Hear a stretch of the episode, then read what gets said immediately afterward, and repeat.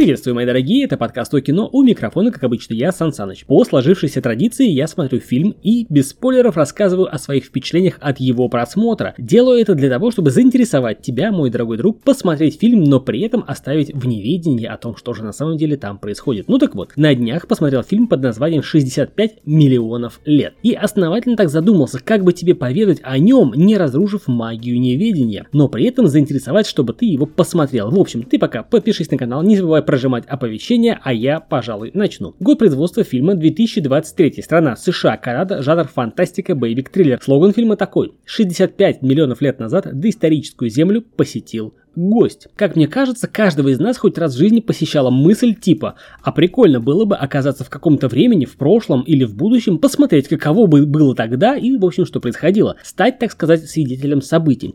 Собственно, об этом и фильм. Взяли определенный период времени на определенном участке местности и показали, что же там происходило. Когда, спросишь ты, а я отвечу, 65 миллионов лет тому назад, как раз накануне Большого Шухера, известного как падение метеорита, уничтожившего все живое на планете Земля и перезапустившего развитие жизни на нашей планете. Сразу надо отметить очевидное. В фильме нет какой-то глубокой философской мысли или лютейших переживаний. Нет дикого экшона, ничего этого нет. Но есть вполне себе хорошая актерская игра, очень даже на хорошем уровне графика, некие переживания и события, за которыми интересно наблюдать. Я бы сказал, что основной мотив для просмотра фильма это любопытство. Мне, например, было интересно, что же там происходит и чем все это закончится. Ну так вот, плавненько мы подошли к истории фильма. Давно Давным-давно, а точнее 65 миллионов лет назад, чтобы заработать на лечение дочери, семьянин Милс с планеты Самарис берется за разведывательную миссию продолжительностью целых два года. В пути его корабль попадает в необозначенный на картах пояс астероидов и терпит крушение, развалившись на части на неизвестной планете. Милс обнаруживает единственную выжившую из находившихся в криостазе пассажиров – 12-летнюю Коа, а также выясняет, что местность таит смертельную опасность, ведь они оказались на планете Земля 65